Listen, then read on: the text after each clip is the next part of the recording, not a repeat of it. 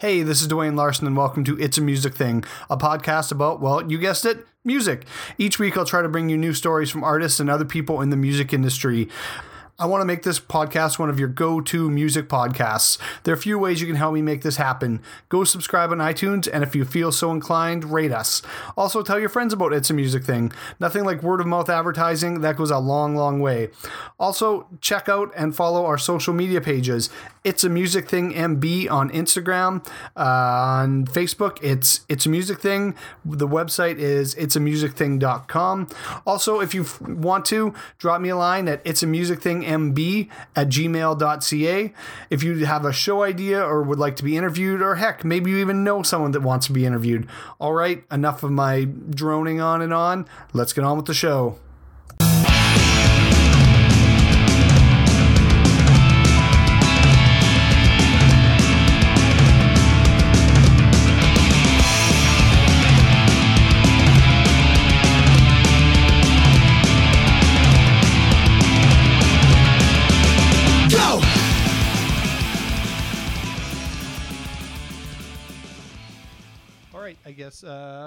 First and foremost, who am I talking to today?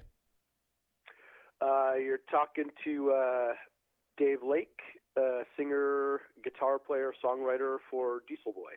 Awesome. So, and thank you for taking time out of your busy schedule to sit down and talk to me. I know it's a, like we had kind of talked off air, it's a little weird. You have a few more balls up in the air than I do with kids and homeschooling and stuff like that. So I really appreciate you taking the time to sit down and talk to me. Yeah, no worries. Yeah, the kids are not here today. Otherwise it would, you'd hear me screaming at them to quiet down in the background. Yep. I'm sure it could only be pandemonium for sure. So I've got identical twin, 12-year-old boys. So, oh boy. Yep. You know, yep. You got to run them like puppies, but it's hard. They're happy playing Fortnite on the Xbox all day, but that doesn't make me happy. So no. Trying to balance that with doing a little bit of schoolwork and stuff in between Fortnite sessions. So, kind of what I like to do when I get a chance to talk to, especially one person from a band, is I kind of like to do a deep dive into kind of their past or your past. And yeah. Can you remember, I like to call this the way back machine. So let's go way back to when you're a young Dave Lake. And can you remember the first bit of music you ever heard that wasn't like a lullaby or something like that, where you were kind of really drawn to it? I don't know that I can remember the first piece of music I heard. Growing up, my folks had like Beatles records and stuff from the 60s, Dylan and Crosby, Stills and Nash. And I think before I was aware of what my own tastes might be, that's the stuff that I would listen to and that was playing in the house. I know that when I remember at some point being with my dad and him telling me that I could buy a record, like basically choose anything in the store and buy it. Mm-hmm. And I was sort of mesmerized by the Kiss section. Oh, okay. I don't know how old I was. I must have been, 9 or 10. I'm sure it was the makeup and the, the costumes and all that. But the record that I picked out was this weird record called The Elder, which doesn't have their faces and stuff on the cover. And it's like it's one of their like weird worst records. So I didn't do a very good job of picking out like a great this record, but I don't know that I have a sense of like what the first mm-hmm. Music or songs I heard. And so growing up, you play guitar and sing. When did you pick up your first instrument? Probably 12 or 13. I had a good friend who was also learning the guitar, and so I, convinced my parents to get me an electric guitar and an amp. And it didn't really stick. I took some lessons, but it didn't really I guess I learned some stuff then. It wasn't until I was probably a few years older, like 15 or 16, when I could sort of apply it more directly with friends who were also playing and sort of playing with other people, that it kind of stuck. But I guess as a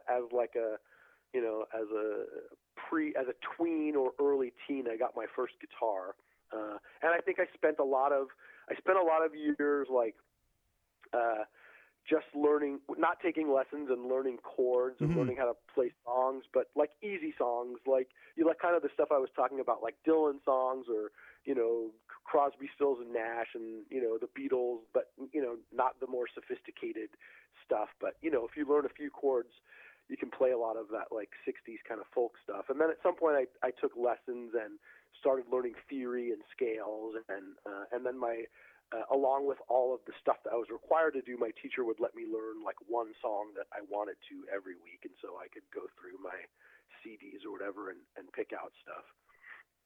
And at this time, you were living in LA at the time? Yep. And were you going to shows? Like when did you kind of start going out to see live music? Yeah, I was a teenage metalhead. Yeah. Although prior to that, I had a friend whose dad was president of a big concert promoter called Nederlander, and they booked shows at the Greek Theater and the Pacific Amphitheater, and so he took me to my very first concert. I think it was 1986, and it was Men at Work. Oh, nice. So I would have been maybe 13, and I just remember, you know, the lights and how loud it was, and, you know, it just sounded amazing. And of course we had great seats because, you know, his dad ran the company. This, one of the perks, I guess, of growing up in a place like Los Angeles is, you know, sometimes you had friends whose parents were in the entertainment business, and, so I got to enjoy some of that, and so he took me to tons of shows. Men at Work was the first one, and, you know, I don't know, you know, through the, you know, years that we were friends, we definitely saw a lot of stuff there. You know, stuff that I liked, and then some stuff maybe that I didn't like, and then as I got older, you know, 15, 16, through the rest of high school, I was a teenage metalhead, and so my I would definitely, I had like a hair metal buddy, and we would see everything that came to town, you know, all the big shows. And then once we could drive at 16, you know, this was like in the heart of the late 80s on the Sunset Strip, you know, we would go to the Roxy and the Troubadour and, places like that, the clubs, and see, you know, sort of like, popular local hair metal bands like, Tough and Pretty Boy Floyd. Some of them ended up getting record deals and some of them didn't, but yeah. You know, but you know, I was super into Motley Crue and Iron Maiden and Metallica and Def Leppard, and, you know, some good, some bad, but, you know, I sort of and growing up in LA, there was a station, an FM station called KNAC, and all they played was metal. I think maybe it was one of the only stations in the country that had an all metal format, so it was a good place to be a metalhead, and, you know, so that was sort of my formative musical years. You know, it was definitely metal. And so you got to see kind of the crest, I guess, the rise and I guess the fall of kind of that hair metal scene in the epicenter, which would have been LA. What was that scene like, going to shows and kind of checking out all that stuff? Because I can't even fathom that. Yeah, I mean, you know, on the, you know, the big shows were great. There was always, you know, they were always packed, and, you know, sometimes they were a little scary as like a sort of sheltered suburban, you know, I don't know that was suburban, but, you know, sort of sheltered, you know, middle class team. There were definitely, you know, we were on the younger side of people going to shows, and, you know, I remember seeing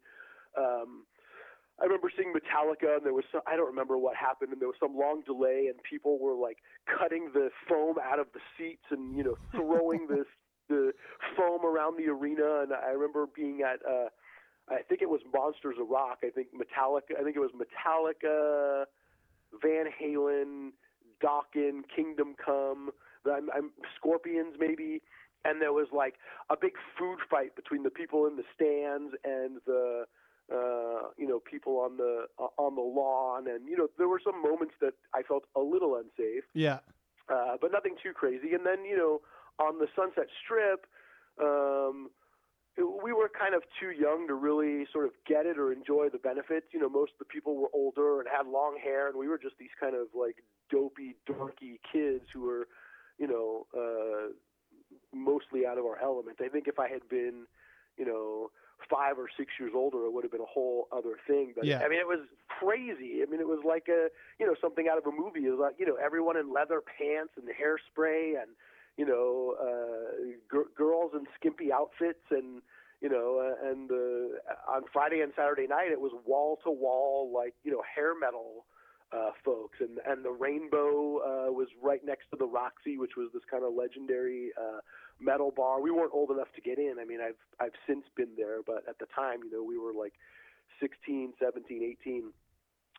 One anecdote is that when Metallica's Black Album came out, Tower Records in Hollywood stayed open till midnight, the night before it came out, and so they could sell the record. And I remember, me and my friend Todd, waited in line on this long line with all the other metalheads so we could be the first people, in the world to buy Metallica's Black Album. And Metallica had a camera crew outside of the store when people were coming out, and so there is a brief scene of me in there's a, I don't know what year it came up, but Metallica has this like 2 VHS collection called A Year and a Half in the Life of Metallica, and it's like the making of the Black Album and the tour, and there's a segment that where they're showing the people in this line, and so me and my friend Todd come out of the store, and Todd says to the camera, "Come to LA soon, guys, we miss you," and I say, "Peace." And then we walk off camera. So there is, you can see a young Dave Lake, I don't know, 17 or 16 years old. It's on YouTube somewhere. Nice. A Year and a Half Metallica. I was just going to say, I'm going to have to YouTube that today. That's amazing. I'm wearing an Edie Brickell and the New Bohemians t-shirt, and I have an appalling kind of mullet. So 15, 16 years old, you start playing a little more serious, you're going to shows. When do you start your first band? I had a band with like kind of a goofy band with some friends in high school called Punkus Funkus. And, I would say we were inspired by, the Ramones and Weird Al and Primus and I don't know, whatever, some of us liked metal. We weren't really going for a specific sound. We weren't really we weren't a real band in the sense that we took it seriously. We had, I went to a private school in Los Angeles, and there was a jazz band. So we, all the musicians would take jazz band. And I learned a lot. There were some really good players in those classes, and even though jazz wasn't really any of our things at that point, we did kind of learn a lot in playing in a band. And we would always, all the guitar players, there was one PV amp that had good distortion, and so we'd all fight over that every day. And then when it came time to solo, we'd click on the distortion pedal and, start doing metal licks, and we would drive our jazz band teacher insane. So we had a band. We would sometimes practice after school, like in the band room, and we would play at like, school events or something. I mean, we had a handful of songs, but they were all ridiculous, and the lyrics were really stupid. We were trying to be stupid, and we played. I think we played one gig at our guitar player's temple sleepover, and we had Glad trash bags that we poked holes in, and we wore those as like a poncho, like that was like our stage attire. And after about 2 songs, the rabbi came running to the stage and was like, "Turn it down, turn it down." So I'm not sure we got to finish our set. But yeah, we would play like, the school talent shows and things like that. But it wasn't really a real band. I think I played bass. Okay. And a couple all of us. I mean, loosely. I mean, you know, my bass playing is slightly worse than my guitar playing, which isn't very good. So, yeah. So when did you start to kind of take it a little more serious after the Punkus Funkus? I guess college. In college I was the I got super into the college radio station. Like my freshman year, I took that class and was a DJ and had a college radio show. And so all 4 years that I was there, I was pretty involved in the college radio station, and eventually sort of was the assistant music director, I think my sophomore year, and then my junior and senior year I was the music director of the college radio station. And that was super fun because, you know, I got exposed to all kinds of music, and I was, you know, I had a radio show and met other folks interested in music and sort of got to understand a little bit the music business. You know, this was, you know, this was in the early 90s, but there was, you know, there was a college trade magazine called CMJ, the College Music Journal, and all the music directors would report to their playlists and stuff. And so I got to, you know, interact with the radio departments of labels. And in that class, there was another guy that had similar musical interests as me. We sort of were interested in, you know, kind of pop punk and power pop, and we seemed to have similar taste in bands. And he was a bass player, and you know, I guess I had a guitar, but I don't know, I can't remember how much I was playing at the time. But so we sort of had this idea, like, let's start a band. And so he and I just started playing and writing songs, and we eventually found a drummer and another guitar player, and you know, that was probably 1993, so maybe like my junior year of college. You know, the very first iteration of Diesel Boy, which mm-hmm. was much different than it eventually became, was sort of born, and we would practice in our drummer's garage, and yeah, our songs were crude, but yeah, we practiced regularly and just kind of figured it out. And so Diesel Boy was kind of my first real band. Okay. The first, I guess, real serious band where it all of a sudden doesn't become, hey, this is for fun, we're just playing in a garage, to, oh shit, we're making money with this now. Sort of. Well, somewhat. I mean, yeah, I mean, we never made a ton of money. Yeah. Certainly that version, you know, we were all students, and, but we did, you know, we did practice. We, you know, we made a demo. We used the demo to get gigs. So, you know, I played my first show, and I, you know, was terrified to sing in front of people. And, you know, we would make flyers and, you know, put them up on telephone poles. And, you know, it was a college town, so we'd put them up all over the college or whatever, and, you know, sort of learned the hustle of being a local band. You know, I also,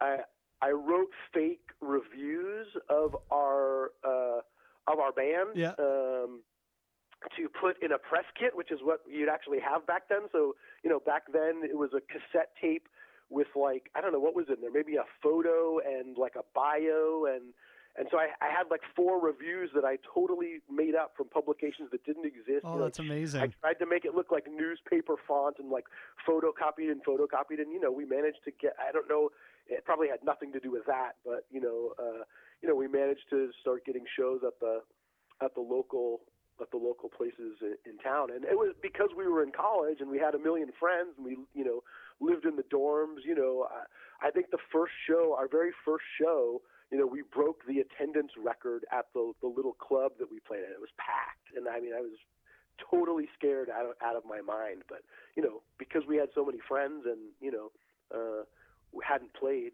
you know, a ton of people came to our very first show. And you guys were the headliner for that show? I don't recall. So you're going to college and working at the what were you going to college for? Studying communications. Oh, okay. So, I mean, I guess that ties in perfectly to the kind of running the radio station. Did you ever think of maybe pursuing a career in radio? Kind of. I mean, I really liked having my radio show. I mean, nobody really listened to it, but it was super fun. And, you know, you got to do, like, you know, there was a little production studio, and so you could make I think you were required to make a little, like, commercial for your show. And for a brief time, I don't know if it was in college or after college, I interned for a guy that I knew from the station who worked at this trio of radio stations. And, you know, there was like an FM rock station and maybe a talk station and a something else. But it was a super kind of corporate environment. And, you know, like the sales guys were wearing suit and ties. And mm-hmm. It was much less, you know, much less appealing. I mean, I considered it, I guess, but you know, I aspired to find a job in the music business, not necessarily radio. I did like radio, but I don't know. It just radio's a weird world, and the music business appealed to me more. One of the cool things about being a college student and doing the radio station was that because of that, it gave me the opportunity to do things like internships, and you know, mm-hmm. one summer when I was home from school, you know, I loved Bad Religion, and I was a big fan of Epitaph, and because I was the music director, you know, I had their contact info, and I called them up and said, hey, you know, do you guys do internships? And I'm a college student, and I love the label, and you know, you know, one summer between years, I spent, you know, 5 days a week, you know, interning at Epitaph for a guy named Jeff Abarda, who, if you know the NoFX song, what is it? Jeff Wears Birkenstock. Oh, yeah. Is about Jeff Abarda, who I interned for a summer, and you know, I learned a ton. This was pre Offspring. This was, I think, the Bad Religion's Recipe for Hate was coming up, and they had Pennywise, and they had Rancid, and they had the Offspring, but they hadn't gotten big yet. And so it was, I think there was maybe 8 employees, and so, you know, for a summer I sat in this office and you know, got to learn how a punk label functioned, and I made press kits for bands, and I sent posters to record stores where bands were going on tour, and I, you know, looked through the fanzines that were coming through and cut out reviews and put them, you know, in files, and you know, just sort of did basic tasks that you know, an intern would do, but I got to understand you know, how a label worked. And then I, at a later point, I interned at Fat as well. I think I was the first intern they ever had. I remember talking to Erin, Fat Mike's wife. They were married at the time, and she was like, well, we've never had an intern, but I guess we could figure something out. So I think I was the first intern they ever had. And so, and it was a long drive. I went to college at Sonoma State, which is like an hour north of San Francisco. So it was a long drive to get down there. And I didn't do it every day. I did it a few days a week, mm-hmm. I think, or maybe over the summer, but so I you know, had a similar experience interning at Fat. But that's going to be a huge learning curve for you to, like, be able to see the behind the scenes, how everything's working, how everything's ran. And I mean, if you're at all serious about, I don't know if you were serious at that point about being like a full-time touring band that goes out and makes money and comes back and does the kind of the record recording tour, recording tour thing, but that must have been a huge kind of thing to learn. Yeah, I mean, I think I guess the most important thing was that I knew the people at the label, besides just, you know, a kind of general getting a sort of better understanding of how it works. But I don't think I really understood the ins and outs of it until, you know, we were on a label and you know, sort of going through it. But yeah, certainly, I don't know that I really thought back then that we could get signed and do that. But you know, yeah, I mean, I guess I certainly hoped, but I assumed that I would, you know, I hoped that I would be able to get a job somewhere in the music business when I graduated. Yeah. But I don't know that. I don't know. I don't know that was. That seemed like a reality per se. I mean, things at some point, you know. At some point, we got a lot better. Like that initial incarnation of the band sort of fell apart, and you know we were practicing in a practice studio, and there was another band that, like across the hall that was kind of a punkish band too, and we were friends, and a couple of guys left, sort of Diesel Boy and this other band, they were called Escape Goat, was kind of breaking up, and so we sort of took pieces of both of those things, and that was the lineup that, you know, made the first two Diesel Boy records. But there was a steep curve when that lineup came together. At some point, like, it just solidified, and we started to sound really good, and we were like, oh, this sounds way different than what we were doing before. I think we're onto something here. And so when you guys... And then there was a point... Go ahead. Oh, no, go ahead. I was going to say, and then there was a point at which people outside of our little circle started paying attention. You know, we continued to, like, record demos and play shows, but then, you know, like, I remember, you know, I sent a demo to, there was a weekly like, a music paper called BAM, Bay Area Music Magazine or something, and they called and said, oh, we're going to feature you. There was a demo section where they reviewed demos, and they called and asked me to send a photo, and they wrote this amazing write-up of our demo that said, you know, we were catchier than Green Day, and, you know, it was this like glowing review of like 3 or 4 songs, and then Green Day's management called and wanted to come see us, and then other people called, and, you know, shit just kind of started to happen. It seemed like, you know, people outside of our little circle were kind of paying attention, and it just kind of steamrolled from there. So when things start kind of steamrolling, you guys put out a 7-inch strap-on 7-inch, and so that was after. So we did it. We self-released a 7-inch. We did a split 7-inch that, you know, I think we pressed like 300 or 500 copies with another band in our town that we paid for ourselves. Although that was the sort of that was with the original kind of lineup. Once things kind of got rolling, we were, you know, there was a time when, do you know the band Bracket? Yep. So Bracket were like from our town, and they were friends of ours, and they got signed to this label called Caroline, and made a record and started going on tour, and it was like, oh, like this, you know, basically someone close to us was having success. It seemed like, oh, maybe this is possible. And I don't remember like how, you know, all the details. I know at a certain point, you know, I had been interning there. I'd been sort of careful to not tell Fat Mike that I had a band, or, you know, I didn't want them to think that I was interning there with the goal of getting signed to the label, because that wasn't really my goal. My goal was to sort of learn the music business and work in the music business. But I liked all those bands, and I was in a band. And at some point, I told Mike that, you know, I was in a band, and he said, "Oh, you know, give me your demo." And so I think he listened to an early one and said he liked it, but we should keep writing. And then at some point, it was at a Bracket show at Bottom of the Hill. Bracket had a motorhome, and Mike was there, and I had brought a new demo, and I remember talking to Mike, and Mike and I and the guys from Bracket were all hanging out in their motorhome, and Mike said, "Okay, we're going to listen to this, but you can't sit in here, so get out."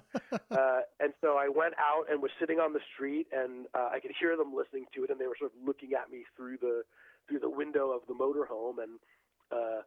And then at some point, Mike emerged and asked if we wanted to do a 7-inch on Fat, and I was, you know, fucking thrilled. Yeah, well, I was going to ask him, like, what you're sitting on the curb while Fat Mike and Bracket are listening to your demo. What's going through your mind, other than like, shit? I don't remember, other than I'm sure anxiety and nervousness, and, you know, hoping that he liked it. Yeah. And so the other guys from Diesel Boy weren't there. I don't know. I don't remember the circumstances, but I know I was by myself, just sort of sitting on the curb waiting for the verdict. I think it was only a couple of songs. I don't think it took that long. It was maybe 5 songs. No, but I'm sure in your mind it was like you're sitting out there for an hour just waiting for someone to come out of there and say yes, totally. Yes, good, bad, keep writing. I certainly wasn't expecting like let's do a 7-inch wasn't in the realm of possibilities. Yeah. I thought maybe Mike would like it. I don't know. I don't know. And so you put out that first 7-inch, and then you go on to record 4 albums for Honest On /Fat. And the one thing that I really love, aside from your music, is the songs of every single one of them are very funny. Thanks. Like I love, I mean, you hear Cockrock, you're like, okay, there's a rooster. All right. And I mean, I'm sure, was that kind of like also a jab at kind of like your hair metal past? Are you talking about the song or the title? The title record? The title. Yeah. I mean, yeah. I mean, I think, it was cheeky and, I don't know. I mean, there's a lot of that material that's funny and that I like, and there's some that makes me blush a little. But yeah, I mean, I think I guess the weird thing about your first record is that you don't really like none of those songs were written for a record. Like those were just the songs that we had. We didn't know that anyone would ever be hearing them. Like Titty Twister, which became like the hit. Like our most popular song. Like I never thought anyone would really hear it. There was just like a, kind of a dumb song about, sort of being wasted at a party or whatever. And so, I think a lot of the songs on that record were just kind of, I forget who originated the phrase, but, they say, you have your whole life to write your first record, and then you have, a year to write your second. So that was definitely true, that we just had all this material bouncing around that, I don't think any of us really expected anyone outside of, our little world to hear it. And then, all of a sudden it was a record. And I can't remember how we came up with Cockrock, but I don't know, we just liked it. And we were all kind of metalheads too. So it seemed to just kind of make sense. And so that first album, going in to record a full album, it's not a 7-inch. It's not just a couple songs. You're in the studio with Ryan Greene. He's the producer, right? Yep. And so what was did you feel there was a level that you had to perform at to make this good? Like, were you under a lot of stress? Just to back up just a little bit. So, we did the 7-inch on Fat, and we basically demoed, I guess we demoed for what would have been Cockrock. And Mike said, I like this, but not enough to put it out on Fat. And we were kind of devastated because at that point we were excited and, all our favorite bands were on that label. Yeah.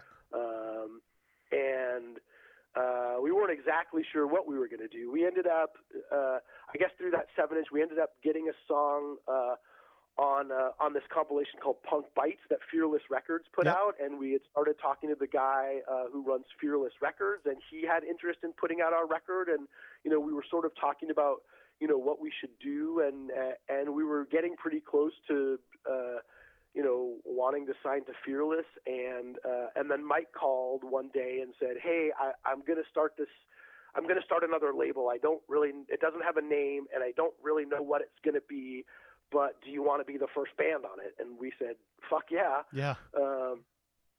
And that was all we knew when we went in to make the record. So he basically said, okay, you guys have 8 days, you have 6 days to record and 2 days to mix. And, there's time in May. And so that was all we really knew. And, he essentially, Mike, I think, said, Ryan should record. At the time, Mike owned the studio or co-owned the studio. And so,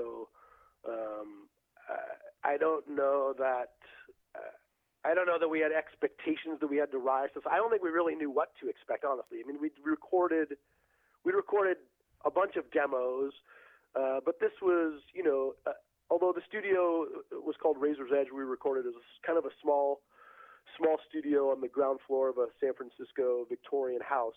But there was a lot of history there. Nirvana had recorded there, and they've made some, maybe the Melvins, they've made some cool records there, and you could stay in the house above the studio. But it was definitely a real studio, and I don't think we knew what to expect, but yeah, we just went in, and it sounds like a long time, but 6 days to sort of record a record isn't a ton.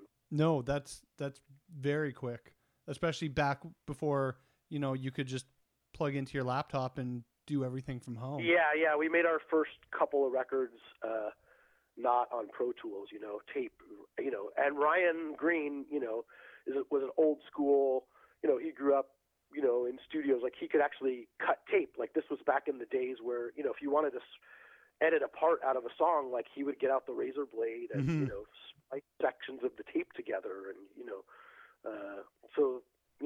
there was a lot of that going on too. So it was definitely more time consuming. So with the band, it was fun. I mean, we had a blast. So with the band, were you the primary, songwriter, or was it kind of a collaborative? Yes. I would say that I would say both. I mean, yes, I'm the songwriter. I mean, there's a couple of songs that there's one song on two or three of the records that I wrote with Justin, the guitar player. In general, I would bring in a song that wouldn't quite be fully formed, but, most of it would be together, certainly the lyrics and the melody, but maybe not exactly how it's going to start or how all the parts were going to, what the structure was. They weren't very well arranged. So usually, the collaborative work was kind of, teaching everyone the songs, learning it, and then figuring out, I didn't really, I didn't write other people's parts, so everybody wrote their own parts, and we just, we'd arrange it together and figure out the structure. And so there was certainly a collaborative element, but the skeleton and the, sort of the framework was in place, but then we'd sort of figure out everything else together. Because something I was noticing when I was kind of doing my research for this, excuse me, the four records that you guys had done, the four full lengths, Cockrock in 96, Venus Envy 98, Sofa King Cool in 99, and then Road Hard Put Away Wet in 2001. I mean, most bands record sometimes every 4 years. So being able to just about every 2 years put out a record and all new songs, is songwriting something that comes very easily to you? Not anymore. I think, at the time it seemed like that was, I don't know that we felt like we were being prolific at the time, and it just seemed like that was kind of the cycle that most of the bands, that were our peers were kind of in. It's like you'd make a record, you'd tour for, 6 or 9 months, and then, you'd write and then record a new record. I don't have such a... I don't remember exactly. It's hard to recall whether there was pressure from the label, to make another record, or if it was pressure that we put on ourselves. I know there was a point at which, I think for Sofa King Cool and for Road Hard, there was a time when we would just book studio time, 6 or 9 months down the line, knowing that, essentially that forced us to have our shit together and have a record together. But yeah, I mean, it just became part of the cycle. We'd make a record and then we'd go tour, and, I guess we were maybe writing a little bit while we were home from that, but we would generally just kind of write in chunks. We'd come home and then I would just start writing. I don't know. I don't have strong memories, but yeah, I guess the songs were just kind of coming fast and furious, because we did write a lot of songs, and, I guess it's some, in a handful of years, 6, 7, 8 years, to make that many records, it's true. But at the time, I don't know, it didn't feel Herculean or anything. It just sort of was what you did. Sort of how it goes. And, we managed to, we never had a ton of extra songs. I think, there were always a couple that didn't make the record, or that, didn't get recorded or didn't get developed. But, we sort of would write, 14, 15 songs, 16 songs, and then, we'd whittle it down to 13 or 14 or whatever, and, yeah, go in and do it. And so after we were just a machine. We were really just kind of a machine. We had a good work ethic and we practiced a lot and we were in the studio as our job. So that's kind of what we did. And after that first, after Cockrock was recorded, it's out. Can you remember the first big tour that you guys went on and kind of what that was like? Yeah, I mean, it was crazy. We'd done a little bit, like, you know, we had done a couple of, like, we had gone down to, I think, San Diego and L.A. and Santa Barbara. Like, we'd done a little bit of touring, touring in quotes, you know. We'd self-booked stuff. You know, there used to be, Maximum Rock and Roll used to have this thing called Book Your Own Fucking Life. Yeah. And it was this, you know, it was this magazine format, but it was basically a book, and it went state by state and listed venues and bands and promoters, and, you know, you could really sort of like DIY a tour if you wanted to. And so we used that to like book, you know, shows before we had records. And but yeah, when we were at some point, I think in the studio, or short, you know, before our record came out, you know, Fat Mike asked if we wanted to go on tour with Strung Out, and it was an insanely long, in hindsight, an insanely long tour. It was 9 weeks. It was the U.S. and Canada. We never did a tour that long ever again. And Strung Out was on the Suburban Teenage Wasteland Blues record, and it was on a tour bus, and which we shared with them, and God, we were just so green and inexperienced and had no idea what we were getting into. Yeah. And, you know, we were totally intimidated. And, you know, I remember like driving up, you know, and, driving to, I don't even remember how we got there, but, you know, meeting the tour bus in this parking lot and just being like, holy shit. And, you know, we'd played shows maybe with some, like at some point before we were signed, like we opened for Biohazard, you know, we'd played a couple of shows with some bigger bands, but certainly not, you know, and we'd done a couple of, you know, like I guess on that like mini tour that we booked, you know, we played every night or every other night, but certainly nothing on that scale, not like, you know, real shows where there were like kids at the shows every night and playing every night and, you know, traveling on a tour bus. Yeah, it was like our minds were blown. Yeah. Can you remember like being on the tour bus? I mean, you're in very close quarters with a bunch of people. Was there ever a time where you're like, fuck this, I can't do this? No, I think we were so fucking excited to be doing this thing. Like, it just seemed like, wow, I can't believe we're doing this. This is fucking amazing. And, you know, we were young and, you know, sort of just sort of doing it. I mean, I certainly remember times later on when you know, years later after, you know, well, when you're just all in the van together and you've talked about everything there is to talk about, and it's just sort of like the same routine, you know, day after day. And, you know, I certainly remember the grind of it, and it was not always fun, but I remember that first tour, the first couple tours being insanely fun. Mm-hmm. And so you guys, excuse me again, released 4 records after Road Hard, Put Away Wet. The band doesn't break up, but kind of, I don't know, hiatus, whatever. What kind of happened after that last record where it was just kind of done? Yeah, I mean, I think it was like you know, a confluence of events. You know, I think we realized that we probably could have continued to sort of do what we were doing at the level that we were doing it, but it wasn't super lucrative. I mean, we were able to, you know, roughly cobble together a living, but we were never a big band. We were like a medium-sized band, and we could, you know, sort of jump between doing our own tours and supporting bigger bands, and that seemed like a healthy mix of stuff. And I think we realized that we probably could have kept doing that. You know, I can only speak for myself and my own experience, but, you know, the lifestyle definitely takes its toll. You couldn't have normal relationships.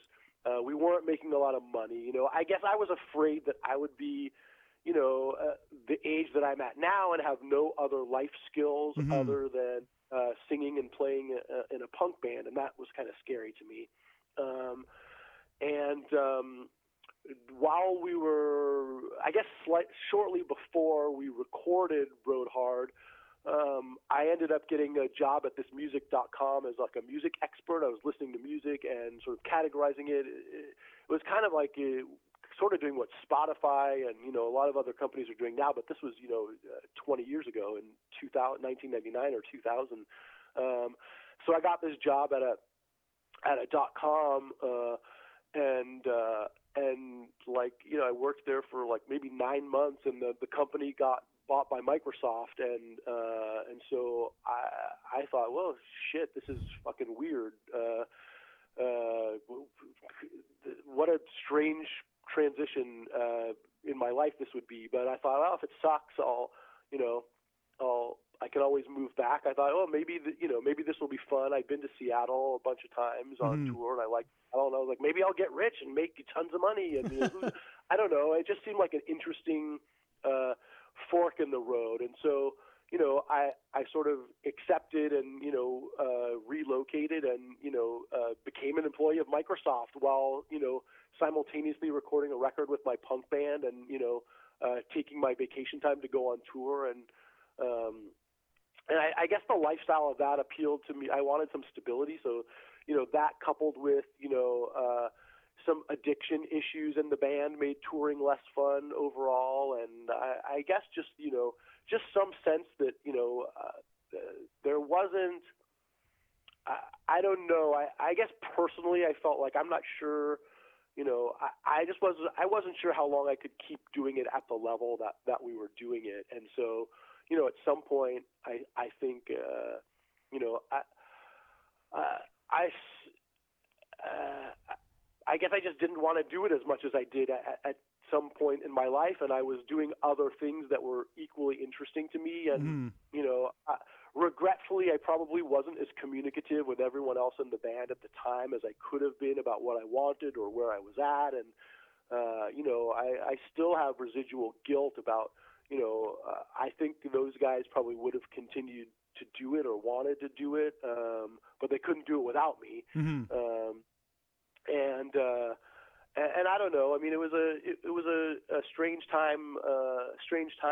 But, you know, I guess I sort of started a new life that was, you know, outside of all that. It seemed like I wasn't going to be able to do both things. Both things were going to require, you know, my full attention, and I didn't seem like I could juggle both. And so, at some point, it just kind of wound down. Yeah, I mean, which happens in a lot of bands. Especially when you're, like you had said, you're essentially a working class band. You're not getting, you know, millions and millions of dollars in royalties. You have to, in order to make money, you have to go out and tour and make that happen and record and do it again.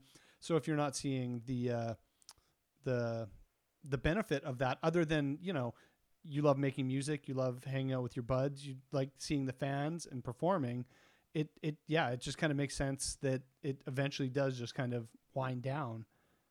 I think the grind of all of that, like, you know, it was awesome for, you know, the like hour that we were on stage was great, and I loved seeing the country. I loved traveling. You know, we went to Australia, we went to Europe a bunch of times. You know, we saw everywhere. You know, in North America, but you know, we were basically doing it all ourselves. You know, at our best tours, we had maybe two people with us, you know, a merch guy and a roadie, and, you know, we were driving ourselves, and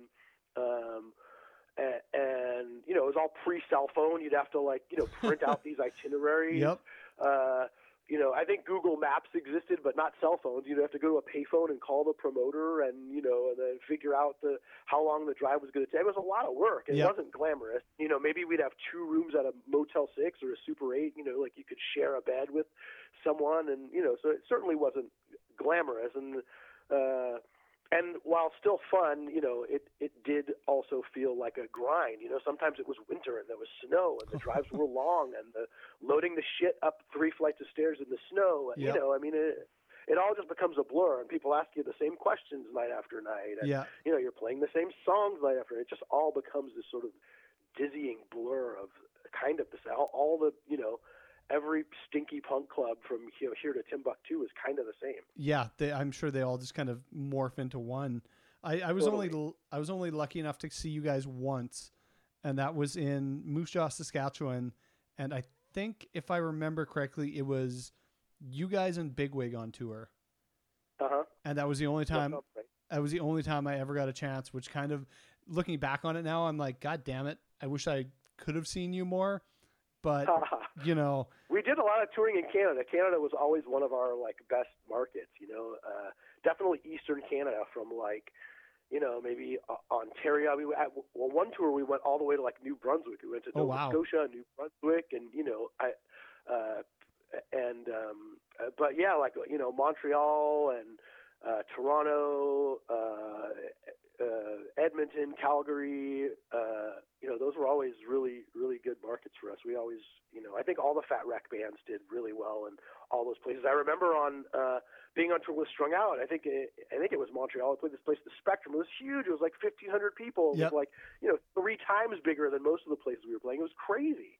I'm actually, it's funny you say that, because it's almost like there's a kind of a revitalization in kind of that genre of music, because there's a whole bunch, well, before this outbreak kind of hit, there's a whole bunch of stuff scheduled to come through here through Winnipeg. And what I love especially about fat bands and even just punk bands in general is when they say a North American tour, it's usually means like full Canada.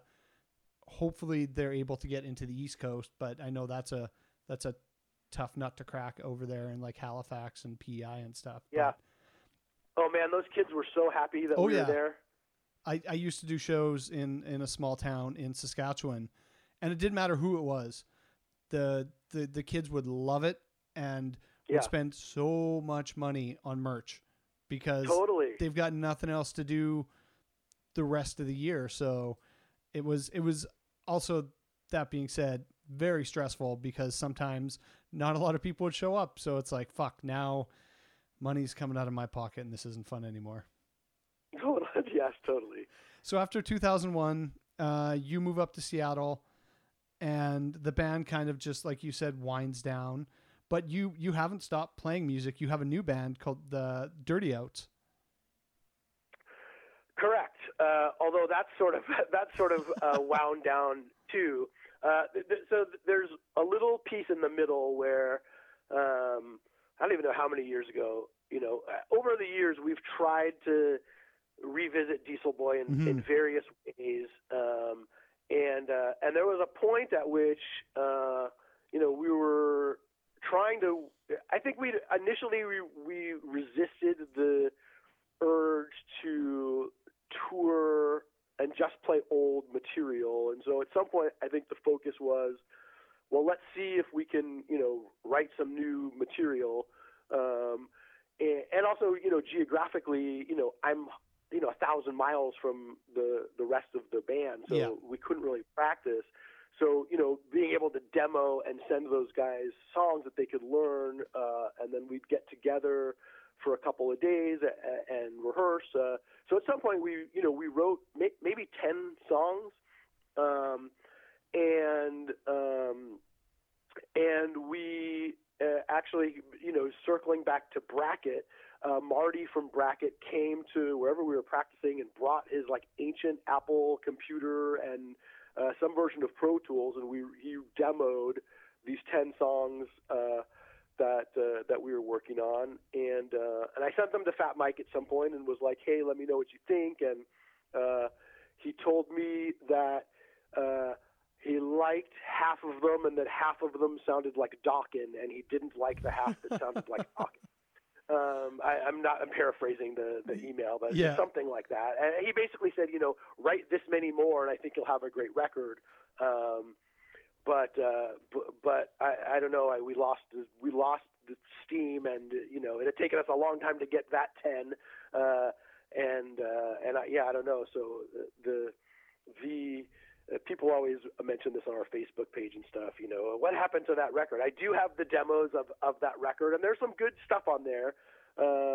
there are some good songs, and I don't know. We maybe someday we'll decide that people should get to hear that. But you know, it was it's rough, and it was, you know, a sort of half-formed record. But so I took a couple of those songs when I started the new band and found some guys up here, and you know, we sort of used that as the launching pad to have stuff to play on and to sort of get us started. But so I had some of those songs, and then eventually we sort of found our footing as a band, and we recorded a couple of things. But and you know, it can be challenging to find guys my age who want to be serious about being in a band, but who aren't looking to, like, you know, live the dream and, you know, get signed and get in the van. And, you know, so we all had families and, you know, careers, and I don't know. I mean, it gets hard. I honestly, I found the whole process,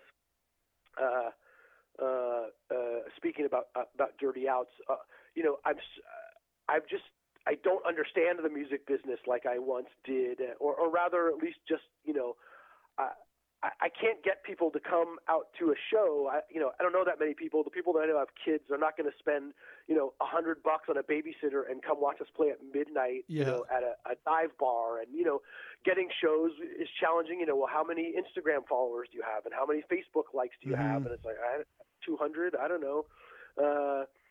So, you know, I found that I really loved the writing songs and the playing and the getting in a room and playing and writing and sort of being, and the recording. And, you know, we recorded two things, and, you know, there's a Facebook page and a Bandcamp page, and it's on Spotify and all the music services. So people can definitely check it out. And I like the songs. But all the rest of it, the playing shows, and, you know, there's no infrastructure. So it's, you know, I got to load my amp into my Prius and double park downtown and load the shit down the stairs and then go move my car. And, you know, at midnight on a Sunday when I got to be up early for the work or whatever, like just all of that is a lot less sexy, in my mid 40s than it was in my mid 20s. So I think it in that regard too, it just was a lot more challenging. And then, you know, the holidays came up, and, you know, people had other obligations, and that just kind of, we were sharing a practice space with the band, and, you know, it wasn't so great. And so we gave up our practice space, and then that just sort of fell apart.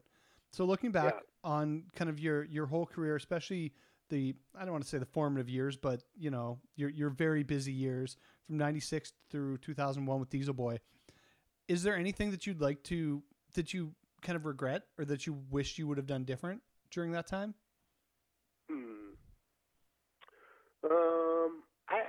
I don't think so. I mean, I'm proud of the records that we made, and, you know, all that we did, you know, we surpassed any expectations that I ever had for, you know, my success as a musician. And, you know, we made records, and we got to see a lot of the world for free. And, you know, I made, you know, friends that I'm still friends with, and, you know, we met a million bands and played a million shows.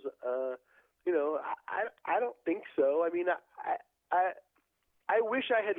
I wish I, you know, it would have been nice if we'd been able to keep it going in some way. And, you know, because I do enjoy those guys, and, you know, I'm proud of the music that we made. And, you know, we still talk every once in a while. You know, certainly opportunity is there with, you know, things like Riot Fest and, you know, these European festivals. And we've had offers to do stuff like that. It's just, it's hard geographically, and it's hard with all of our schedules. And, you know, we feel so out of practice. So, I mean, never say never, but I don't know. I don't know that I have any regrets or that I would do anything different. I'm proud of all the stuff that we did, and, you know, there's no, like, big mistake that stands out to me, or you know, missed opportunities. You know, I love all the stuff that we did, and I'm so grateful that, you know, people like you still want to talk to me, and that, you know, I at the end of the year get a statement from Spotify saying how many streams, you know, were played or whatever, and I'm still shocked that, you know, that people still care as much as they do, and I love that. I mean, I'm not going to lie, those, especially, I mean, Cockrock to me, it gets played probably once a week. I mean, that's great. I love that. I still love it. It was definitely one of those records that, as a I don't know, sounds so stupid, but as a young punk rocker, just figuring stuff out, it was very influential to me. Is just like the sound, the kind of at points like the funny, silly lyrics, and just you could definitely tell that you're not taking yourselves too seriously, but definitely seriously enough, but still really having fun with what you're doing. Well, thanks. I appreciate that. And, you know, that makes me happy. And, you know, I think it's hard to see your own music in that. Well, it's hard for me anyway to see, you know, my own music in that way. But I know how important music is to me, and I know what those records are for me. And, you know, I think that was always, you know, the goal, or my hope is, you know, if you can be that for somebody, I mean, that's amazing. You know, one of my most cherished memories or possessions from that time, you know, because it was all pre-internet, you know, we had our address we had a P.O. box in all of our records, and, you know, people would write letters, and I've got these suitcases full of letters that people wrote us, you know, just telling us about their lives or sending us pictures. And, you know, I mean, it's amazing that people would take the time to do something as simple as write a letter. But, you know, if I ever am having a bad day, not that I ever do this, but, you know, someday if I'm having a bad day, you know, there's no doubt that just opening that stuff up and reading a few of those letters from people just telling, you know, us that they love our band, and, you know, some semblance of, or even just, you know, send us some free stickers, you guys are fucking awesome, you know, whatever it is, like, in whatever way, you know, it's deeply meaningful, even if the content of the letters may not have been so eloquent, you know, it is meaningful. And,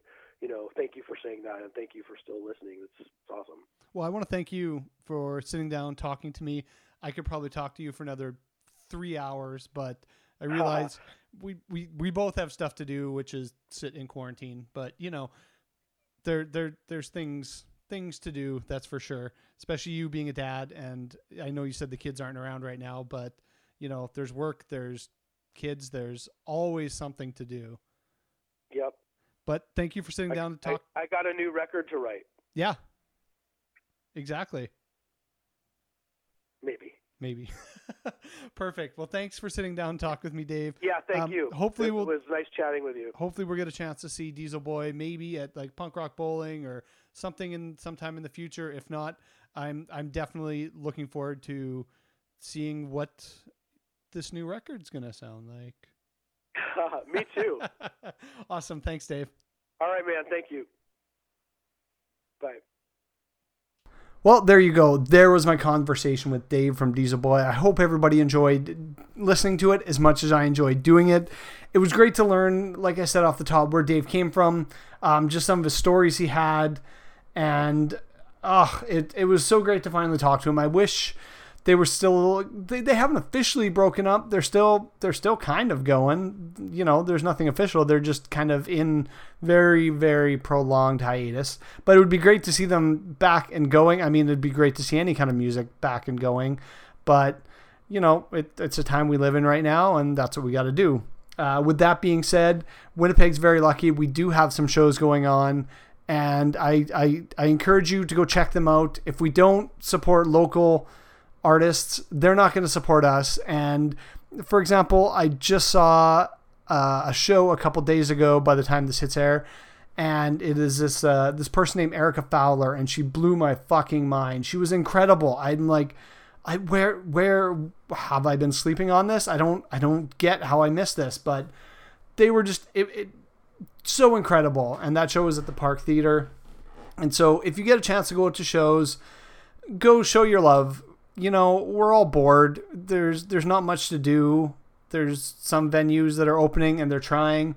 So get out there, do it, and support your local vendors, your local venues, your local bands. You know, buy a t-shirt if you can, buy an album, whatever you can do. Show up at the show, tell somebody about it. It's as easy as that. So I want to thank Dave for taking the time to talk to me.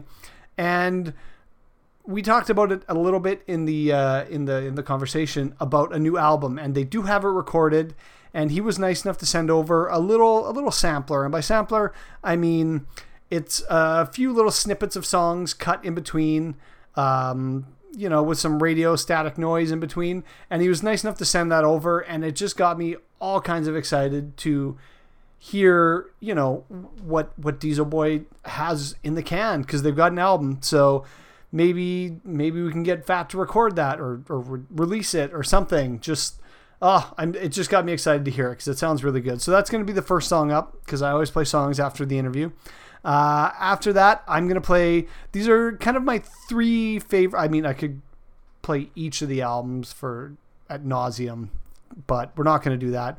I picked my three kind of favorite songs. The one after the teaser is the song that kind of started it all for me. It was, I believe, on Survival of the Fattest. I could be wrong. If I'm wrong, I'm sure I hear about it. But a song called Titty Twister. After that, it's summer. It's a great summer song, Endless Summer Days. And then we're going to finish it all off with a song called Emo Boy. So I hope everybody enjoyed it, listening to the podcast as much as I enjoy doing it. We've got some more stuff coming up. And I hope everyone's safe. I hope everyone's well. And hopefully we'll see you at the show real soon. Change with every sip of coffee I drink, another pot of stories. And here's me. Please be kind, because it's our first time across the finish line. We're really hoping there's a friendly line across the finish line.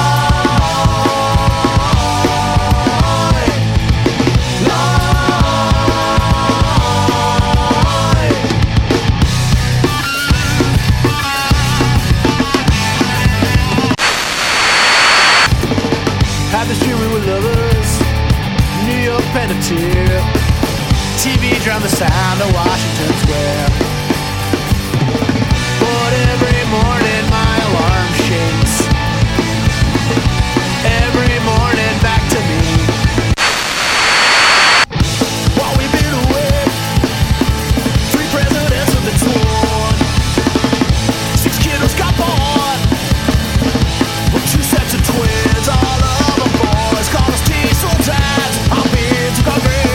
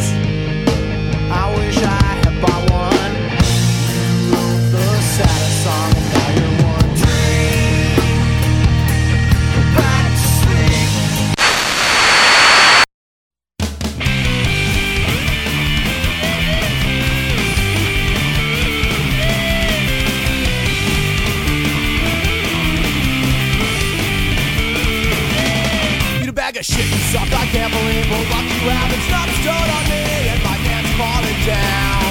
I would have another drink, except it might be poisoned by my mind, and my pants falling down. I don't know what you've been drinking, but pour another one for me. My pants are falling down. The room is spinning around. My stomach is making funny sounds. I'm falling down. Falling down. Fuck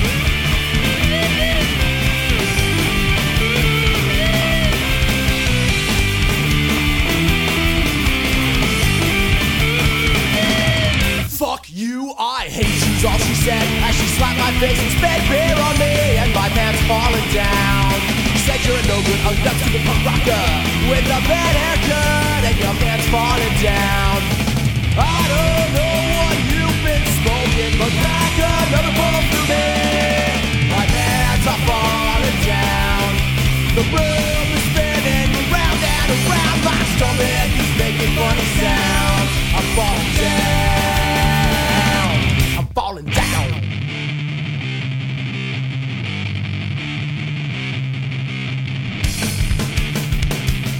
I'm falling down. My pants fall down. The room is spinning around and round. I stop and really feels like shaking all its making funny sounds. I'm falling down. I'm falling down.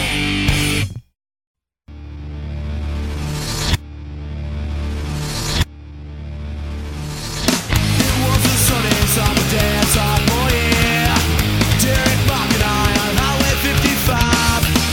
Surfboards on the rack, and breakfast on the way. Stays like these. Big, that's how they laugh. Surfs are crashing, both bodies on the sand. This must be heaven where the water meets the land.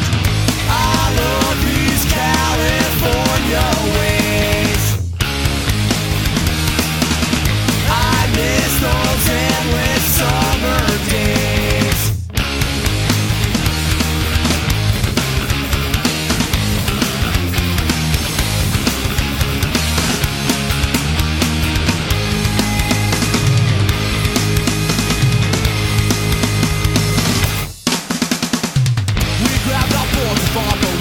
Outside, the ocean is so powerful, so crystal blue and white. You felt so sick, you're like the birds out the shell.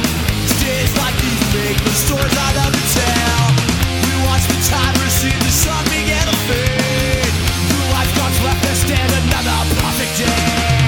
I love these California waves. I miss those endless summers.